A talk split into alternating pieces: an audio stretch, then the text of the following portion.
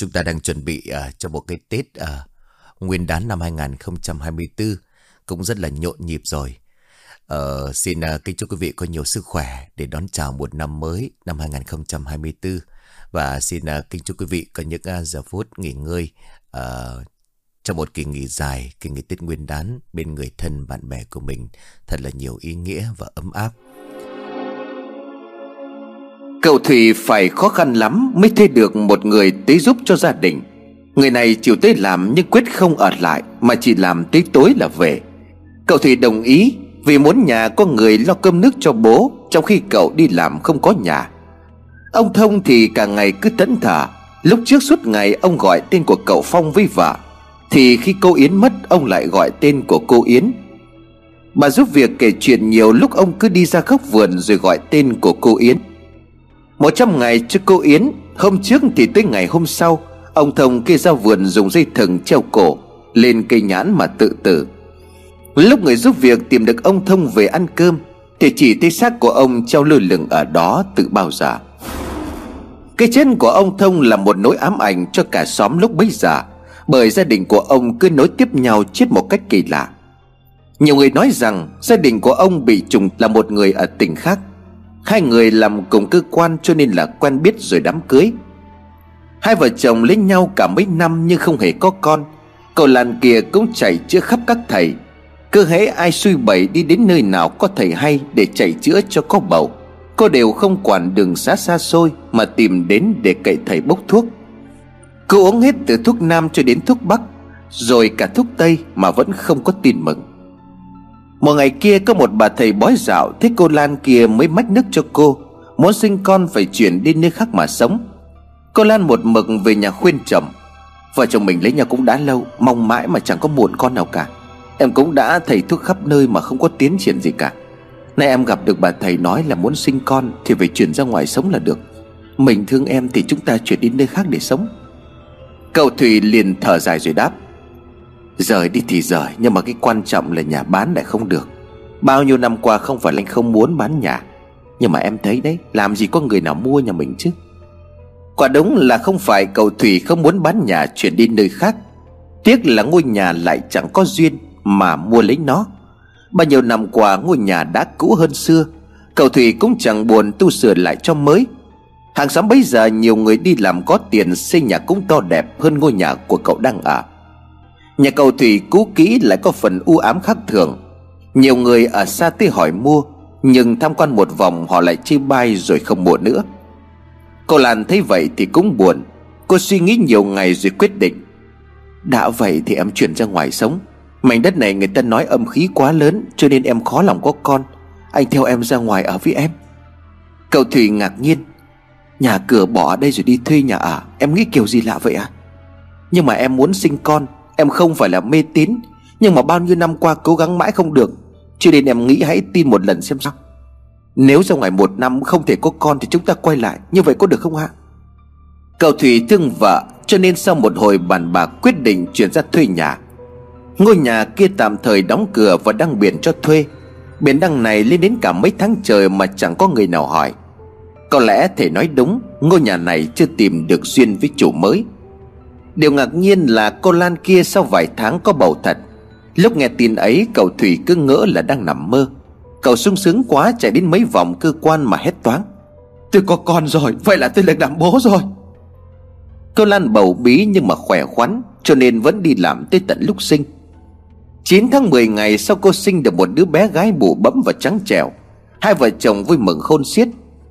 Ngày con gái của họ tròn một tuổi, Cậu Thủy bán với vợ chuyển về nhà bởi lẽ ngôi nhà bỏ không đã lâu. Mặc dù không muốn nhưng mà cô Lan vẫn phải theo chồng dọn về nhà. Ngôi nhà bỏ không nhưng tuần nào cậu Thủy cũng ghé lại để quét dọn, Cho nên cũng sạch sẽ gọn gàng. Duy có bề ngoài ngôi nhà mốc rêu trùm kín, Cho nên ngôi nhà càng lúc càng thêm cũ kỹ. Con gái của họ lên 2 tuổi và nghịch ngợm như con trai. Bất kể chỗ nào cô bé cũng trèo leo Và không ít lần ngã chảy tay chân, U đầu tím chán sau sinh nhật cô bé 2 tuổi Thì con bé cứ khóc đến ngằn ngặt. Nhiều đêm con bé khóc quá hàng xóm còn sốt ruột. Hai vợ chồng cầu Thủy lo con bệnh mà bế đi mấy bệnh viện kiểm tra Nhưng con bé hoàn toàn bình thường. Một chiều cô Lan đang nấu cơm Thì nghe tiếng con khóc ré ở bên ngoài. Cô chạy lên thì thấy cậu Thủy nằm sóng xoài ở dưới đất. Con bé còn thì khóc tím tái mặt mũi. Nó thấy mẹ chạy tới thì liền khóc chỉ trỏ Sợ, sợ mẹ ơi Cô Lan một tay bế con, Một tay lay chồng dậy. Nhưng cậu Thủy đã bất tỉnh nhân sự. Cô sợ hét toáng lên nhờ người hàng xóm sang giúp đỡ. Mấy giờ ấy, nhà nào cũng đi làm về, có người ở nhà. Cho nên cô Lan hô lên là mọi người chạy sang ngay. Chị Đỗ kể đến đó thì một bà cụ chống gậy đi vào trong quán thì liền lên tiếng. Chị lại kể chuyện nhà anh Thủy phải không? Chị Đỗ tay thần thoát là một tô bún nhỏ. Chỉ có bốn chăn nước diều cá cho bà cụ. Vâng cụ con kể cho hai bác này nghe. Họ tới nhà thầy lành đấy cụ ạ. À. Bà cụ ngồi xuống cái bên cạnh bà Miên Ngước một đôi mắt già nua nhìn hai vợ chồng ông Tuấn rồi móm mém. Ờ à, thầy lành này là giỏi lắm đây Cũng bởi vậy mà cái nhà anh Thủy kia Mới tai qua nạn khỏi Chứ không thì có khi chết tiệt nọc rồi đó. Ông Tuấn khuôn mặt lo lắng xen lẫn kinh hãi hỏi bà cụ. Quả là sự lạ quá cụ à Vậy là cô cũng biết chuyện nhà thầy lành giải được bùa giúp nhà cậu Thủy đấy à? Bà cụ liền gật đầu nói, Ôi dào ơi, Chuyện này xóm tôi ai chả biết. Tôi còn trực tiếp xem thầy lành giải bùa cơ mà. Chị Đỗ liền nhanh nhào, Đấy, bà cụ đây là hàng xóm sát vách với nhà thầy lành đấy. Ngày trước đây con của cụ còn giúp cô Lan đưa chồng đi cấp cứu đấy. Bà Miên liền bừng rỡ, Ôi, vậy thì may quá à. Vậy là cậu Thủy ấy phúc tốt với gặp được quý nhân. Chị Đỗ vui vẻ kể nốt câu chuyện còn đang giang dở. Lúc ấy, cậu Thủy được đưa đi cấp cứu. Bác sĩ nói chậm vài phút nữa thì khó lòng mà cứu được. Lúc cậu Thủy về nhà, Cô Lan quyết tâm không sống trong ngôi nhà đó nữa. Cô sợ chồng mình sẽ xảy ra chuyện không hay, Giống như những người khác trong ngôi nhà này. Hơn nữa, con bé của cô cầu kể từ lúc bố bị ngã, Liên tục hoảng sợ rồi giật mình thẳng thốt. Mặc dù cô không biết chuyện gì đã xảy ra nhưng cô cảm giác trong ngôi nhà này Đang có một thứ gì đó rất đáng sợ. Nó đang dương mắt lên nhìn gia đình cô Và từ từ bắt từng thành viên trong gia đình. Lúc bấy giờ thầy lành xuất hiện Thầy nghe mọi người nhà giới thiệu nhà cầu Thủy muốn bán cho nên tới xem. Vốn dĩ thầy chưa có chủ ý mua căn nhà ấy, Nhưng mà vừa đến nơi thì lại bị một sức hút kỳ lạ Khiến cho thầy không thể rời mắt. Thầy đứng từ cầu nhìn vào trong ngôi nhà mà nói, một ngôi nhà thật đẹp, Chắc chắn nhưng mà chỉ đáng tiếc rằng âm khí quá lớn. Chỉ e là ngôi nhà này sẽ có nhiều người thiệt mạng. Cô Lan thấy có khách cho nên giả đón. Thì nghe thầy nói câu ấy, cứ ngỡ chắc rằng khách nghe ở người hàng xóm nói chuyện về ngôi nhà, Cho nên có ý chê bai. Cô muốn bán được nhà cho nên tìm cách nói tránh, Và dẫn thầy lành vào thăm nhà. Thầy đi vào tới cửa rồi bất ngờ hỏi cô Lan. Từ khi xây xong ngôi nhà này Thì gia chủ chết tổng cộng mấy người? Cô Lan nghe thấy như vậy thì giật mình. Cô đang phân vân không biết trả lời thế nào. Thì thầy lành liền lên tiếng. Theo tôi biết thì là chết 5 người. Hiện tại mới có bốn người chết mà thôi. Chuyện này có đúng không hả Cô Lan vội vàng xoay hứng. Dạ chắc bác lại nghe mấy người dỗi hơi nói chuyện có đúng không ạ? Thầy lành liền xua tay. Tôi từ xa đến đây Chưa từng nghe ai nói về gia chủ. Người ta chỉ tôi tới đây xem nhà mà thôi. Tuy nhiên tôi tới cổng thì phát hiện ra ngôi nhà này. Âm khí quá lớn cho nên hỏi như vậy. Chị chủ không cần nói cũng được, Nhưng tôi nói thật, Chồng của chị e là khó thoát khỏi đó. Cô Lan nghe thầy lành nói như vậy Thì vừa sợ hãi vừa tức giận. Khi bác này ở đâu tới đây mà ăn nói vớ vẩn vậy à Bác không mua nhà thì cũng đừng ăn nói bậy bạ thế chứ. Cậu Thủy ở trong nhà nghe được câu chuyện Thì vội vã bước ra. Xin lỗi bác, Thực ra bác là ai ạ? à? Tại sao bác tới đây lại nói cái chuyện nhà tôi như thế? Thầy lành nhìn chằm chằm vào khuôn mặt của cậu Thủy rồi đáp, Có lẽ đưa tôi tới đây là có duyên. Ngôi nhà của cậu đang ở đã bị yểm bùa. Cậu mà không nhanh chóng xử lý e là khó toàn mạng. Hai vợ chồng cậu Thủy thoạt nghe thầy lành nói thì ngạc nhiên lắm. Cô Lan liền lớn tiếng, Ồ, hai cái ông này nói chuyện gì vớ vẩn thế hả? Ông tới xem nhà hay là tới chu ẻo nhà tôi? Thầy liền từ tốn rồi đáp Tôi đến xem nhà, Nhưng mà gặp chuyện thì tôi phải nói cho anh chị nghe. Tôi đây không tới đây để dựng chuyện ép giá, Cho nên nhà anh chị được có vội tức giận. Ngôi nhà này không có bình thường chút nào cả. Vừa lúc ấy, con bé của nhà cô Lan từ hàng xóm chạy về gọi mẹ. Thầy lành nhìn thấy đứa bé rồi đáp, Anh chị ở mảnh đất này có con được là quá may mắn. Tuy nhìn qua thấy âm khí quá nặng, Nên người ở sẽ hay gặp ác mộng, Giấc ngủ không sâu. Phụ nữ e là không thể có con.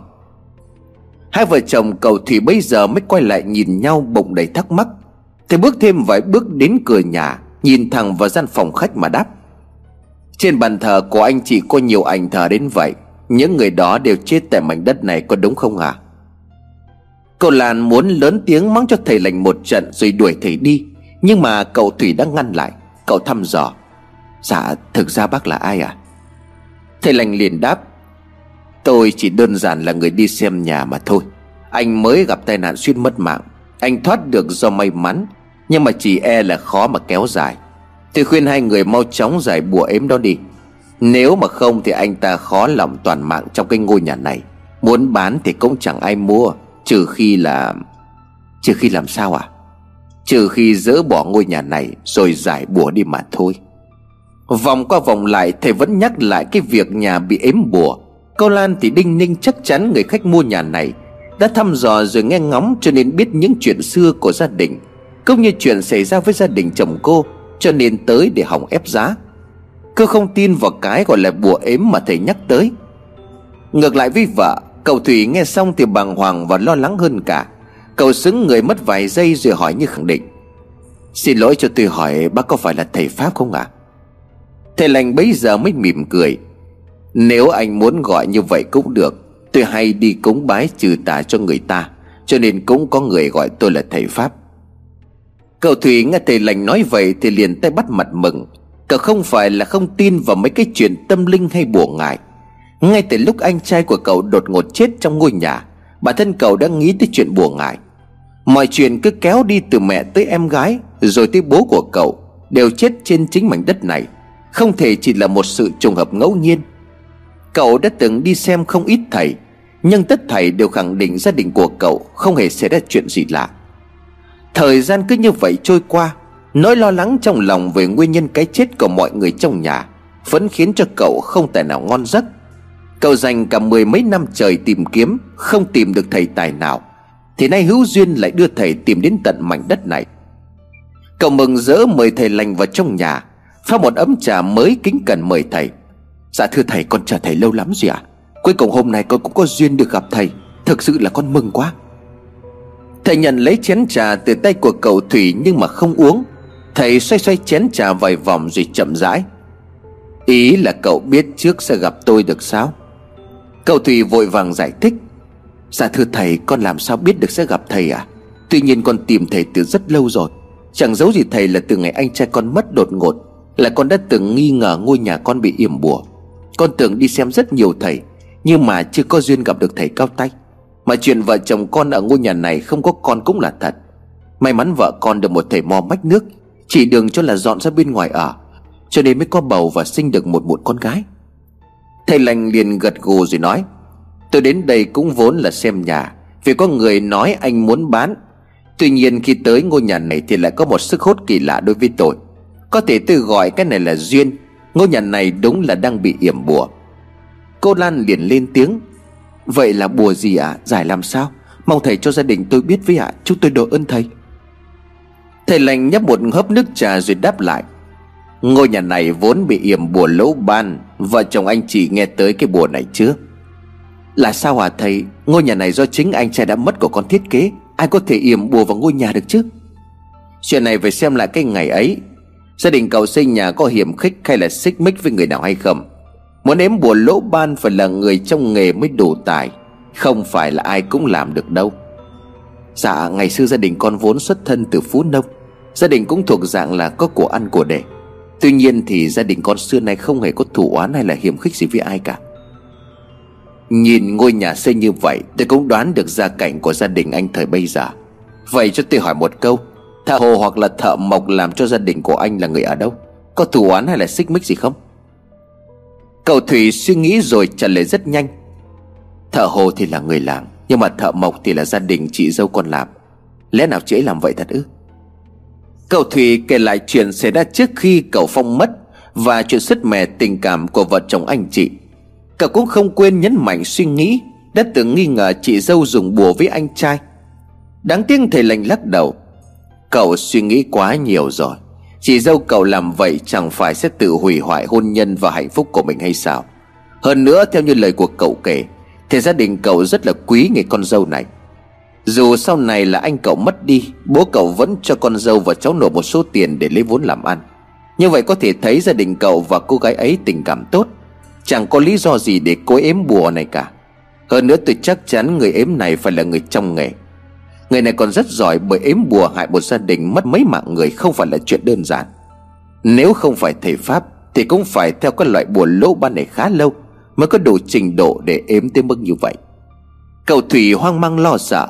Trong đầu của cậu hiện lên hàng ngàn các câu hỏi Và hàng trăm hình ảnh về những mối quan hệ của từng thành viên trong gia đình thời bấy giờ.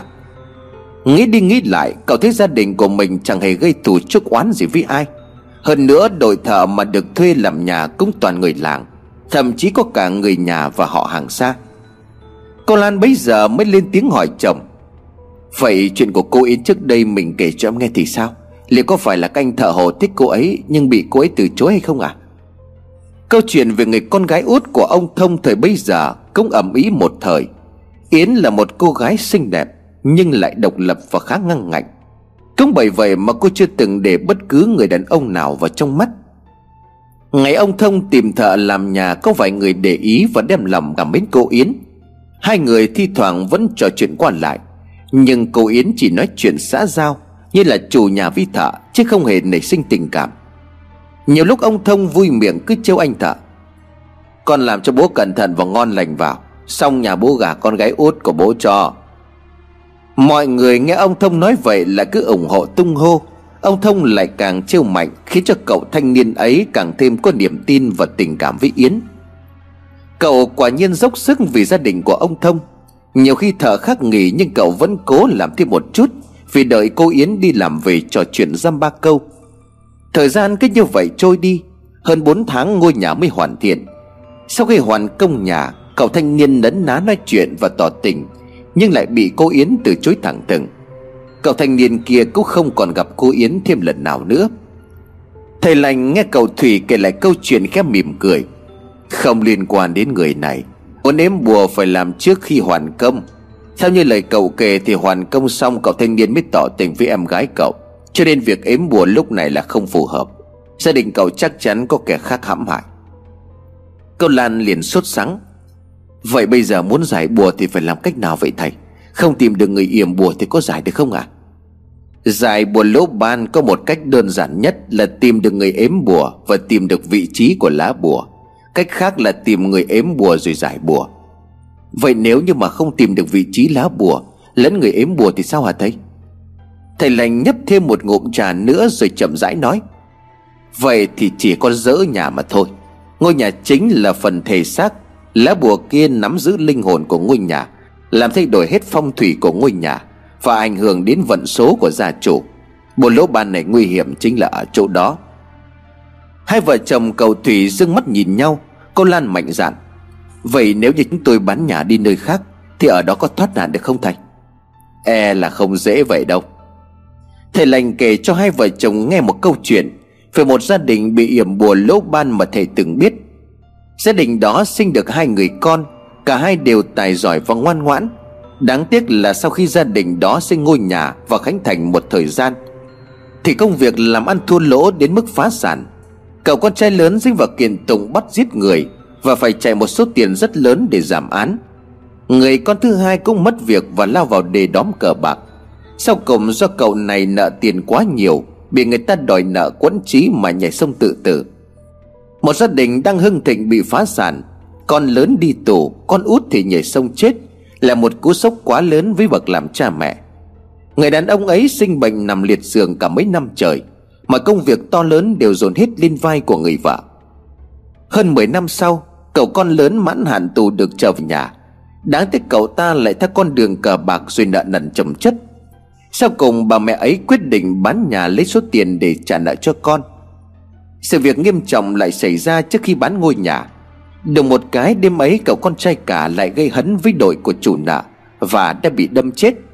Món nợ kia được trả bằng tiền bồi thường và phúng viếng đám ma của cậu con trai lớn.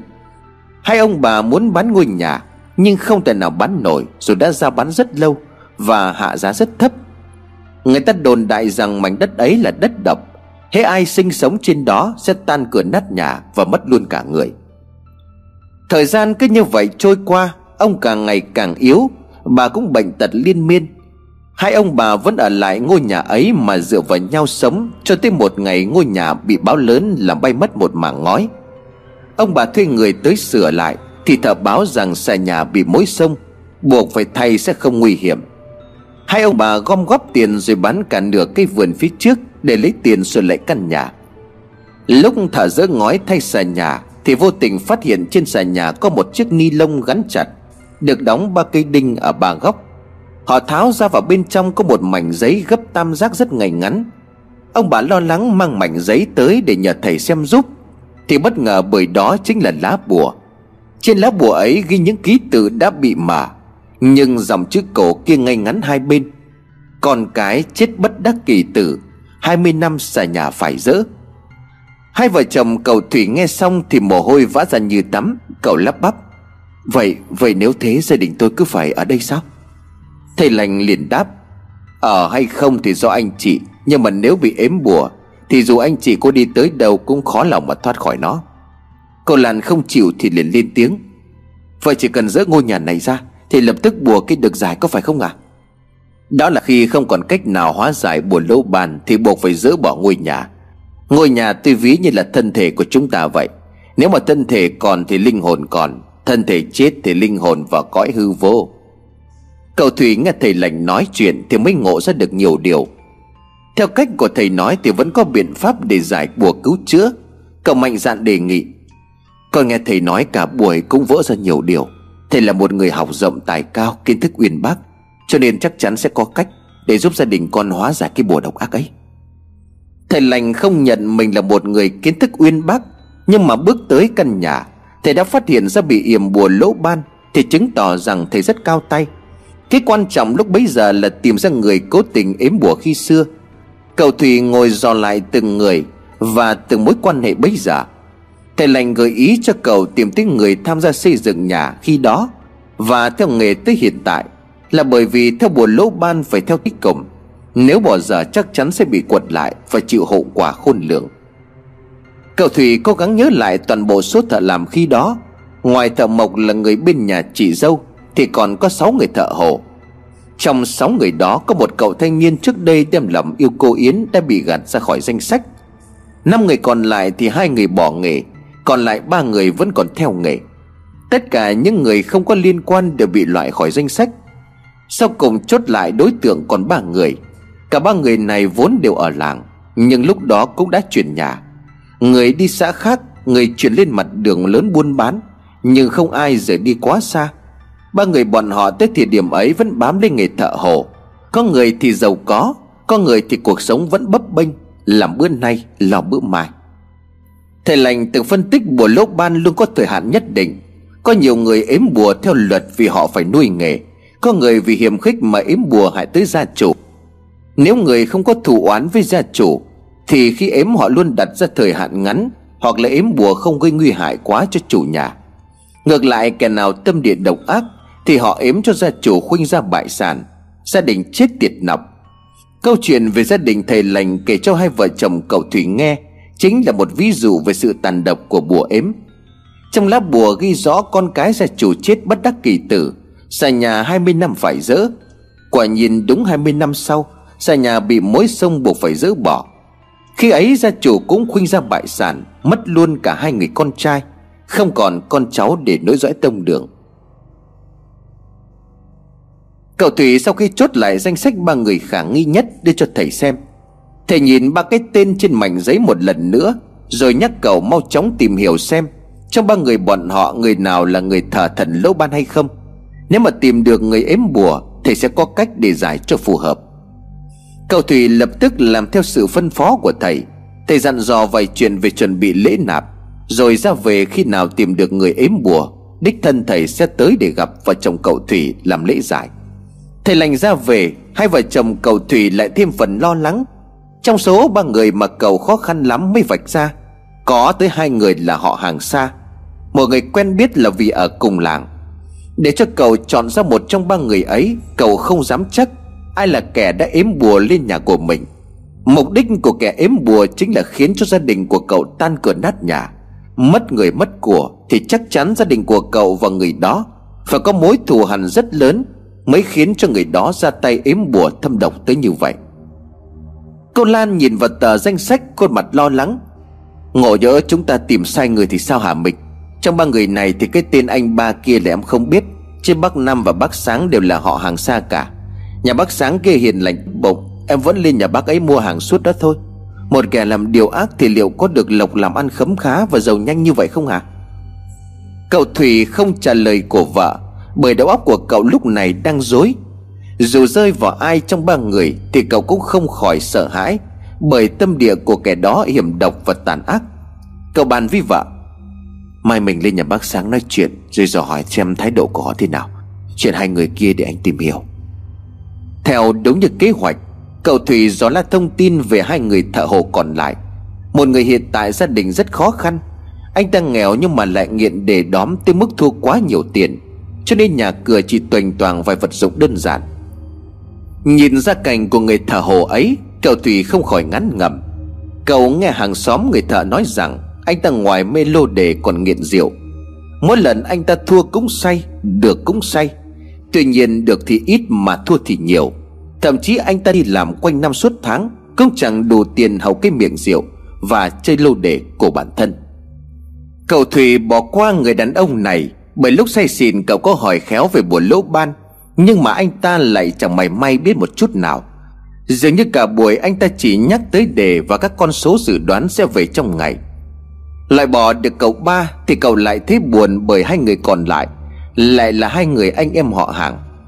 Cậu cứ nghĩ mãi tới chuyện một trong hai người tên Năm và tên Sáng kia Là kẻ ếm bùa ngôi nhà của mình khi xưa, Mà không tài nào tìm được nguyên nhân. Bác Năm có quan hệ họ hàng xa với nhà cậu. Bác và gia đình cậu ít khi còn lại, Nhưng chưa từng có xích mích. Thậm chí cậu nhớ ngày còn nhỏ, Rất hay cùng anh Phong chạy sang nhà bác Năm chơi, Vì anh Phong học chung với bác Hậu là em út của bác Năm. Cậu đang miên man suy nghĩ Thì bất ngờ chạm mặt bác Hậu. Hậu nhìn thấy Tùy thì liền vẫy tay vào trong quán ngồi uống chén nước, Vì anh em lâu lắm không gặp. Cậu Thủy suy nghĩ nhanh chóng quyết định tới khai thác thông tin về Bắc Nam qua người em trai này. Hậu khi xưa là bạn học cũng là bạn thân của Phong, Cho nên câu chuyện Thủy hướng dần về người anh em này. Hậu tiếc nuối, Anh chung mất sớm quá chứ không bây giờ chắc giỏi lắm đó. Ngày xưa cái nhà của bố mẹ và bác Năm nhà tôi à Đều do tay của cậu ấy thiết kế.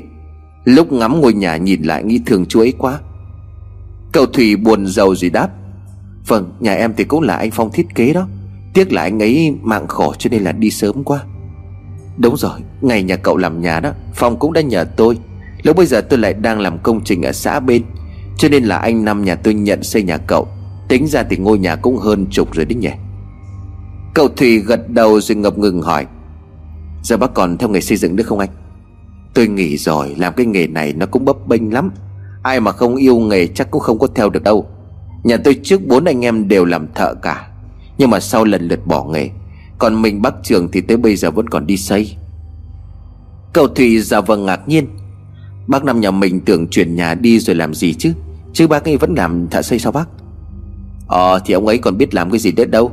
Cách đây mấy năm ông ấy bị say nắng, trượt khỏi giản giáo, Suýt nữa mất mạng khi ấy thì mọi người cũng khuyên bác ấy đổi nghề Mà bác ấy đâu có nghe đâu. Cứ quyết bám lấy nghề mà thôi. Vâng con nghề là có cái nghiệp mà. Mà như bác ấy làm cái nghề ấy chắc là đắt khách lắm đấy. Em thấy bây giờ ai trụ được kiểu gì cũng giàu. Hậu liền cười hình hạch. Giàu thì sao mà lắm người bỏ thế? Cái nghề ấy vất vả lắm. Giờ có giàu chắc mấy ông thầu xây dựng mới giàu. Chứ thợ thuyền làm công ăn lương. Ngày nào là chấm công ngày ấy Thì lấy gì mà giàu? Bác Năm nhà tôi toàn làm công nhật cho đội nhà thầu thôi, Chứ lấy gì ra mà giấu. Thùy liền e rè rồi nói tiếp.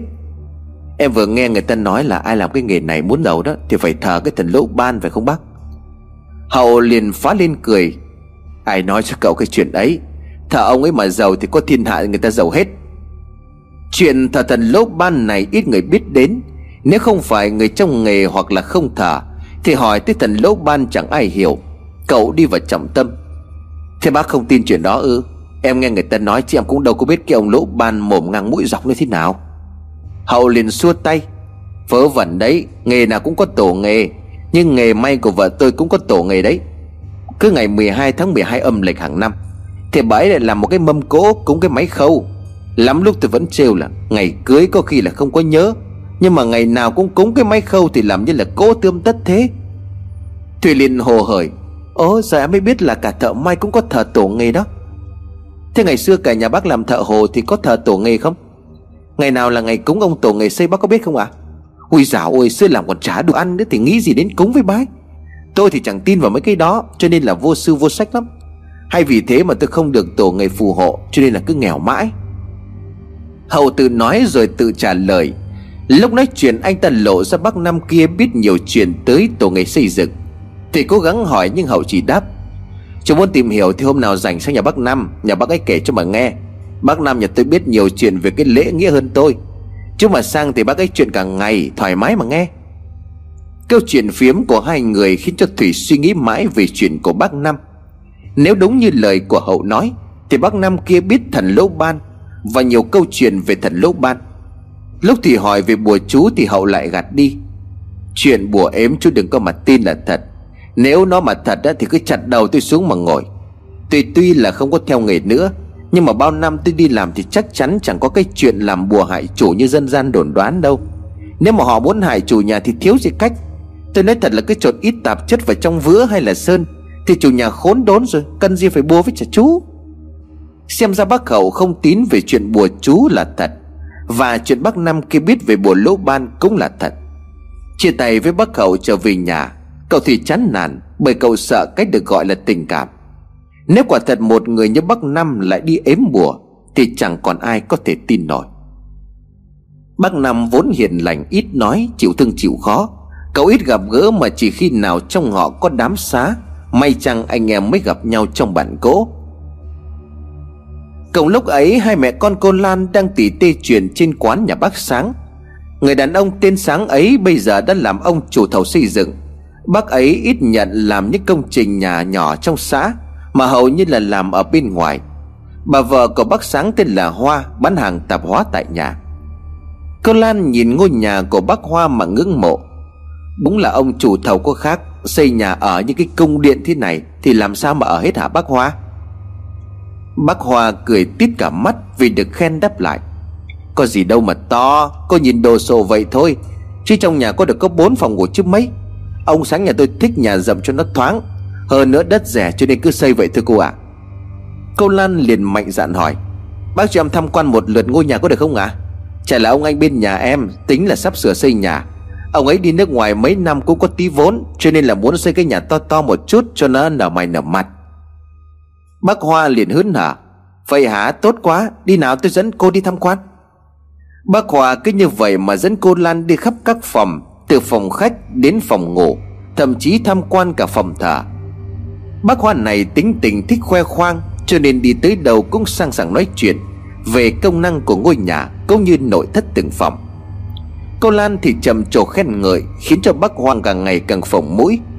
Hai chị em đang nói chuyện vui vẻ Thì bác sáng về nhà. Bác vui vẻ hỏi chuyện, Hai chị em đang nói cái chuyện gì mà vui vẻ thế? Cô Lan liền đáp Dạ nhà bác đẹp quá. Em có ông anh ở nước ngoài mới về. Chuẩn bị xây cái nhà. Em tính là thăm quan nhà bác rồi chỉ cho ông anh tới đây nhà bác giúp. Em làm ưng cái ngôi nhà của bác lắm. Bác sáng nghe nhắc tới làm nhà Thì liền mở cờ ở trong bụng. Hỏi han xem anh của cô Lan tính xây nhà ở đâu? Diện tích bao nhiêu mét vuông? Xây nhà kiến trúc cổ hay hiện đại? Cô Lan liền ngây người.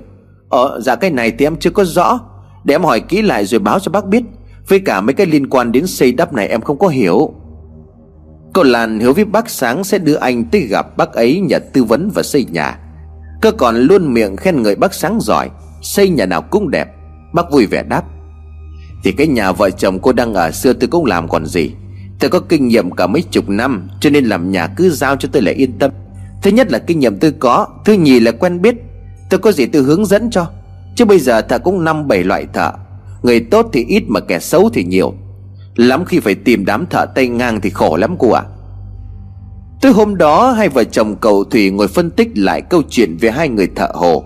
Cậu Thủy thì dám chắc bác năm kia là người biết tới bộ lỗ ban. Nhưng mà không dám khẳng định Bác ấy có ếm bùa ngôi nhà của mình năm xưa. Riêng cô Lan thì khẳng định Bác Sáng luôn vui vẻ và hòa đồng. Hơn nữa, trong nhà của bác Sáng không hề có thờ thần lỗ ban Như lời của thầy lành nhắc tới. Cô Lan suy đi tính lại rồi mới dám hỏi chậm. Liệu có phải là bác Năm không mình? Giờ cậu ba kia cũng loại đi rồi. Còn lại bác Nam và bác Sáng. Theo như em cảm nhận thì bác Sáng này tính tình hòa nhã vui vẻ. Mình nghĩ nếu mà bác ấy làm kẻ ếm bùa nhà mình, Thì thái độ gặp chúng ta có vui vẻ, Nói chuyện nhiệt tình thế vậy không hả? Cậu Thủy nghe lời của vợ phân tích Cũng có phần hợp lý, Bởi bác Sáng kia đúng là mẫu người vui vẻ và hoạt bát. Cậu gặp bác ấy lần nào cũng chào hỏi nhau vui vẻ. Thậm chí là những lần gia đình của cậu gặp chuyện ma chay, Thì vợ chồng của bác ấy luôn có mặt để giúp đỡ nhiệt tình. Chưa khi nào tỏ thái độ khó chịu hay ghét bỏ. Ngược lại với bác Nam kia lại khác, Bác ấy ít nói hơn và sống trầm lặng hơn.